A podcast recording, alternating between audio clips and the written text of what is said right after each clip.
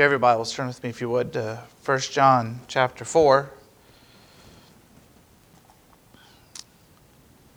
I'm, uh, I'm amazed at how God leads his children.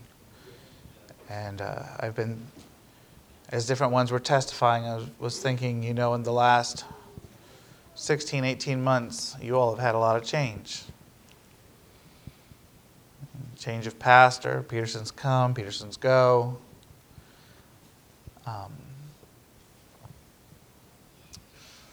and yet, God has been with us through it all.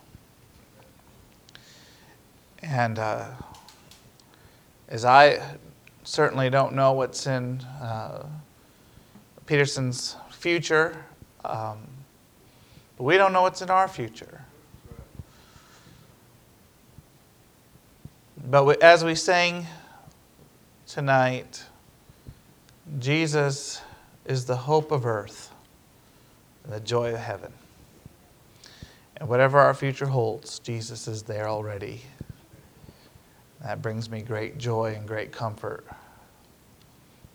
Amen.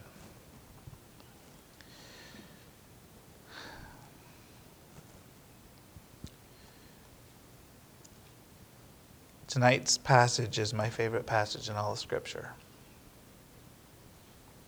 I have a lot of favorite verses, but this is my very favorite,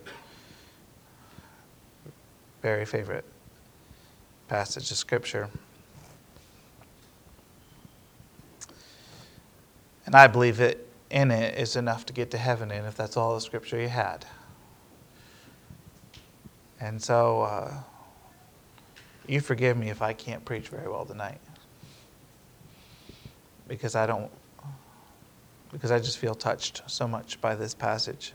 I invite you to stand with me for the reading of God's Word. I, I didn't have you stand this morning because I didn't really preach. I'm not sure I'm going to preach tonight. In fact, I'm pretty certain I'm not.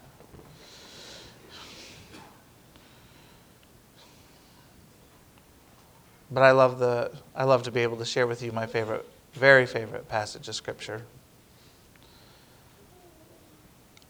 This is John's hobby horse. You know, we talk about preachers having hobby horses. This is John's. John's got a hobby horse. Five times he says, Let us love one another. Four times, I may have this switched, but four times he says, uh, Love the brethren. John's got a hobby. It's all about love. And I know a lot of preachers have a lot of different hobbies, but this is probably the best one you can have. Beloved, let us love one another. For love is of God, and everyone that loveth is born of God, and knoweth God. He that loveth not knoweth not God, for God is love. In this was manifested the love of God towards us, because that God sent his only begotten Son into the world, that we might live through him. Herein is love, not that we loved God, but that he loved us and sent his Son to be the propitiation for our sins. Beloved, if God so loved us, we ought also to love one another. No man has seen God at any time. If we love one another, God dwelleth in us, and his love is perfected in us. Hereby know we that we dwell in him, and that he in us, because he hath given us of his Spirit. And we have seen and do testify that the Father sent the Son of be the Savior of the world. Whosoever shall confess that Jesus is the Son of God, God dwelleth in him, and he in God. And we have known and believed the love that God hath to us. God is love. And he that dwelleth in love dwelleth in God, and God in him. Herein is our love made perfect that we may have boldness in the day of judgment. Because as he is, so are we in the world, this world. There is no fear in love, but perfect love casteth out fear, because fear hath torment. He that feareth is not made perfect in love. We love him because he first loved us. If a man say, I love God, but he hateth his brother, he is a liar. For he that loveth not his brother, whom he hath seen, how can he love God, whom he hath not? And this command be from him, that he who loveth God loveth his brother also. Father, we are yours. And we humble ourselves in your presence. We thank you for the testimonies tonight. We thank you, Father, for the sense of love that we already know is here in the church. We just ask that you would come and help us one more time. May we, may we love others as you have loved us. We ask these things in your precious name. Amen. You may be seated. I don't know that you know this about me, but when I was a teenager, even before I had my call to preach, I started in ministry not in the pulpit, but in junior church.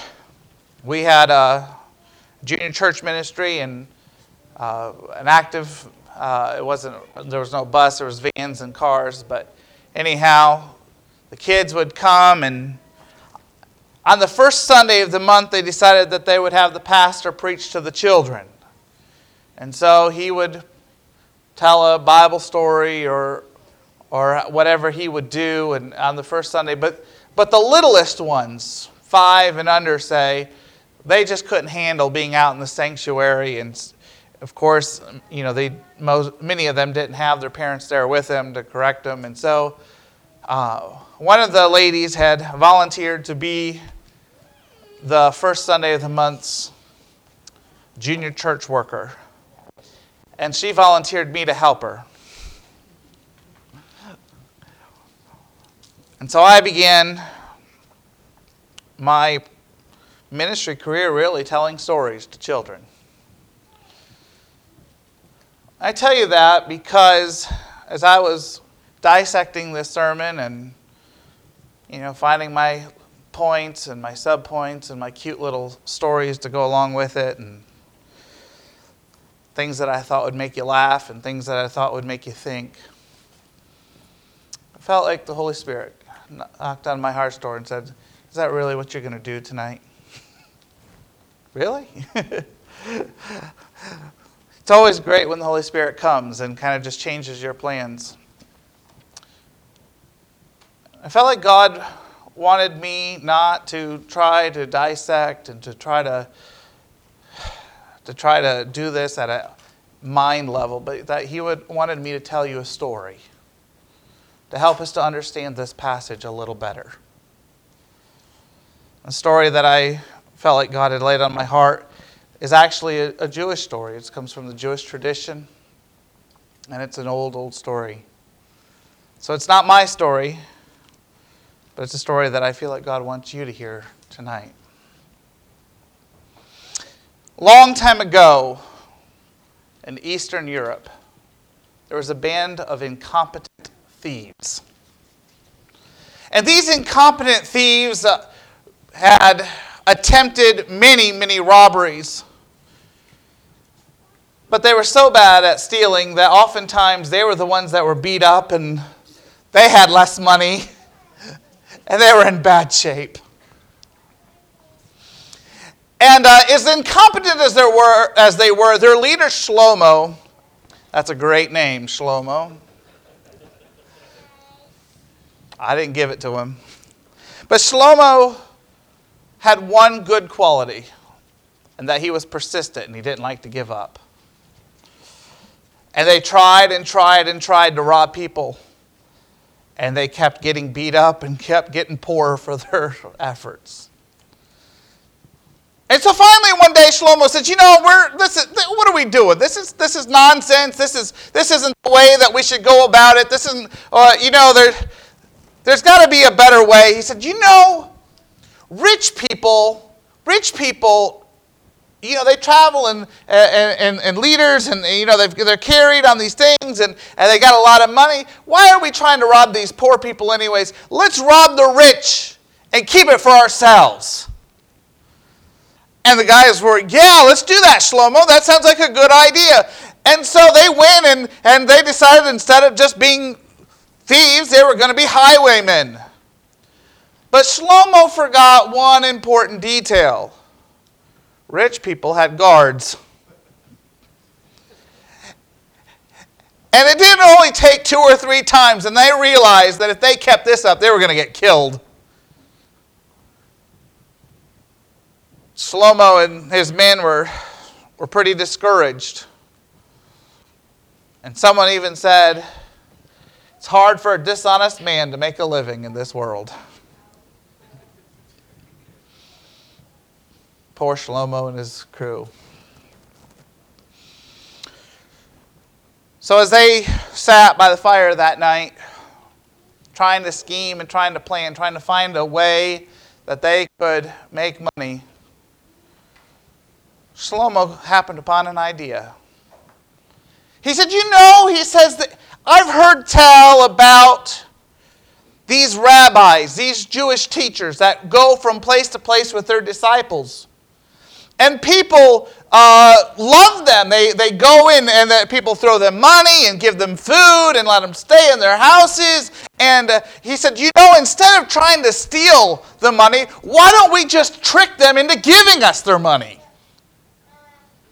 And, uh, you know, the guys were like, Yeah, yeah, let's try that. Let's try that. And one of, one of Shlomo's men said, Well, no, wait a minute, wait a minute, Shlomo. Uh, there's, there's a problem. You're not a famous rabbi. I mean, you would go into town, they're not going to know who we are. And Shlomo said, That's exactly the point. What, famous rabbis don't come around here. Nobody knows about any rabbis in, in, in, the, in the towns around here. If we go as rabbi, as a rabbi, and you all as my disciples, They'll just assume I'm a famous rabbi and they'll just, they'll just take us in. And so they, they decided that that was what they were going to do. They found some dark clothes and they dressed up as, as disciples. They found an outfit that seemed appropriate for Shlomo, and it was a rabbi and his disciples. They were about ready to make their way into the first village, and, and that one guy who had all the questions, he had another question. He said, Wait a minute, Shlomo, wait, wait, wait, wait, wait, wait. Now, when a rabbi comes to a community, people want the rabbi to say prayers and uh, to give blessings, and they have all sorts of questions they have that they need answers to. You don't know any prayers, you don't know any blessings, you don't have the answers to their questions. How are you going to, to do this? You're not going to be able to pull this off. And Shlomo says, once again, friends, you've missed the point. If they knew the prayers, if they knew the blessings, if they knew the, the answers to the questions, they wouldn't ask us to do it. All I got to do is make it up. Make it up as I go. And they'll just believe whatever I tell them. I'll just make it up. Don't worry about it. And his friend decided, you know, that does kind of make sense. That, that'll work. Okay. So they made their way into the village, small town. And all the people were excited. A famous rabbi had entered into their community. No one could remember the last time a rabbi had come to their town. And people were just taking money and throwing it at them. People had, were, were bringing up food and all sorts of things. And people were uh, just pressing in around them and saying, uh, Bless me, Rabbi, bless me. Uh, so, oh, I, uh, listen to, to, my, uh, to my needs. Pray for me. Pray for me. Give me a blessing. And, and so much shouting as they're making their way to the center of this town. And Shlomo just kind of looks over at his men and kind of gave it a little nod and a wink. This is working out far better than they ever imagined. Pretty soon, the mayor of the town came up and he said, Oh, Rabbi, it is so wonderful to have you here. What a blessing to have a rabbi in my town. Would you be willing to come to my meager mansion? We'll feed you, we'll, we'll, we'll, we'll take care of you. All I ask is if you would bless my daughter in return. That's all I'm asking. Shlomo said, Well, yes, I, we'll, we'll do that. So the procession made its way to the mansion. It was no meager mansion at all, it was a glorious mansion. And it was, it was such that every single one of Shlomo's disciples got their own room and their own bath. And there was snacks that were brought in on trays in preparation for the feast that be held that night. What a deal. What a deal. The men had not had such treatment in all their lives. This was working out. It's time for the feast. All things were made ready. Servant had come and gathered them, and Shlomo led his disciples down to the great banqueting hall. It seemed to them that all of the town was there. It was crammed, packed full of people. At the head table, where the highest honor, the mayor sat with Shlomo, his disciples, at the table just beneath him. It was quite a event. There was food like they had never imagined before. There was music and entertainment. It was just a wonderful, wonderful evening. And finally, the mayor looked over at Shlomo and he said, Would now be an appropriate time for you to bless my daughter? Shlomo said, Well, yes, bring her down and, and I'll bless her. The mayor's face fell. He said, um, Great Rabbi, um, I'm afraid she can't come down. She's not well. In fact, the mayor swallowed a little bit and he said, In fact, everything has been tried and she's going to die unless the prayers of a holy man such as yourself will be made on her behalf. Shlomo nodded his head and he got up, and his men followed him, his disciples. And went up the staircase as the father led Shlomo and his men up to the door. Father opened the door, and there, laying in the bed, was a 10 year old girl, pale. These were rough men, and they'd seen death. And they knew that she was as close to death as possible.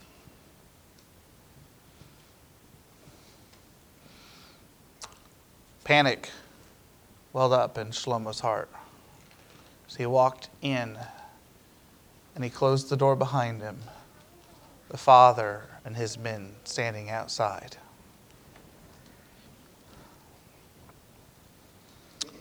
Didn't take long, and pretty soon the men began to hear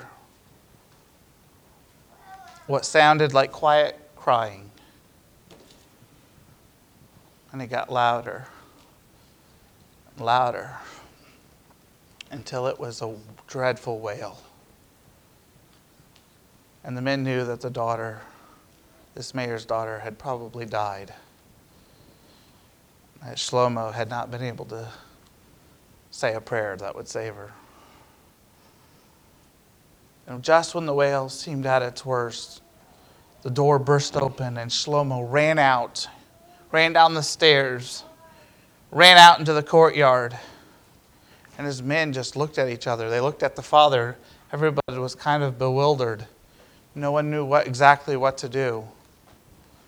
And as they were trying to figure out what they should do, the mayor's daughter walked out of the door, the color returning to her cheeks, full health. The disciples, such as they were, made their way down the, the stairs and they found Shlomo in the garden just weeping and wailing. And he was crying out. And the men said, What happened? What's going on? He said, I went into that room and he said, The door closed. And I didn't know what to do. I didn't know what I was supposed to do. I didn't know any prayers. I just began to call out to God and I said, God, what kind of God are you that you would put the life of a little girl into the hands of a thief? What kind of God are you?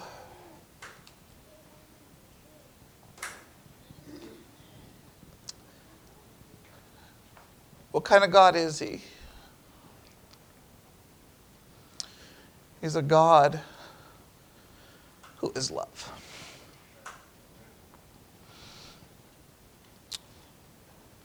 He's the kind of God who looks for thieves, looks for sinners and horrible people, people that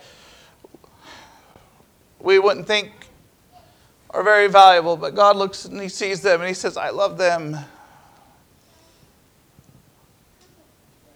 And He reveals Himself to those kind of people.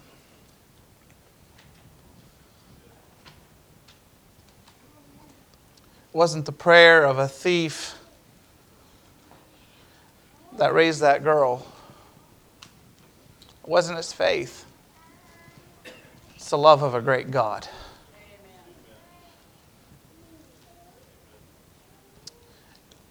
And we can dissect it and we can philosophize over it and we can think about it. We can talk about it. But really, tonight, you just have to know it. You just have to experience it for yourself.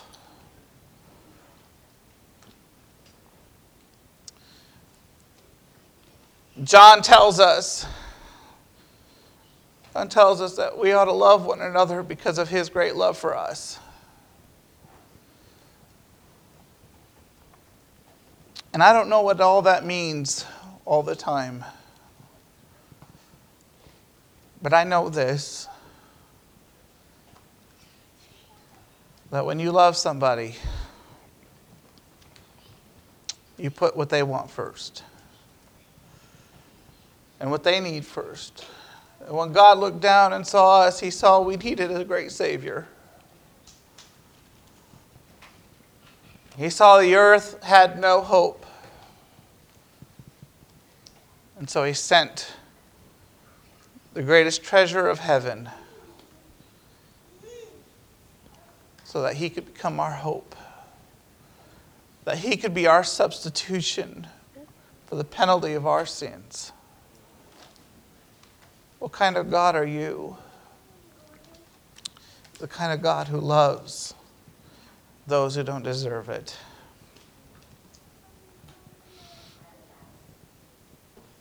And he's the kind of God that calls his children to love in the same measure as we've been loved.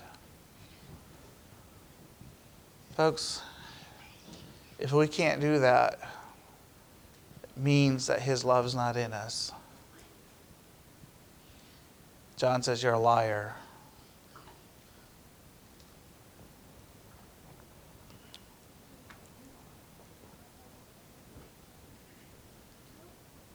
Someone once said that if you want to know how much you love the Lord, you figure out who you love the least, and that's how much you love God.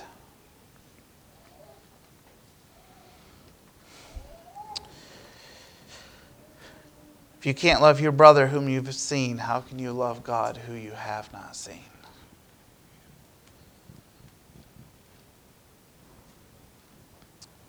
What kind of God is He? He's the God of love. And we can debate a lot of points, and we can, we can get bogged down in philosophies and standards and a lot of things.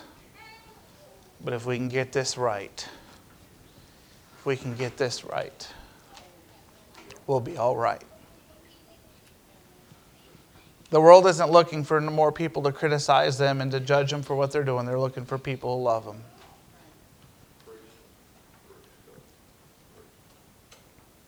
You say they want they don't want love, they just want acceptance. They just want approval for what they do. You know, a lot of times the reason that they they call that love is because they don't know any better. They've never experienced real love. And if we can show them real love, I believe God can make a real difference. A real difference. So tonight, no great sermon, just a story about a God who loves us so much that he will seek us out even in the midst of our wrongdoing and calls us to do the same, to seek others out in the midst of their wrongdoing and show them great love. Let's stand together.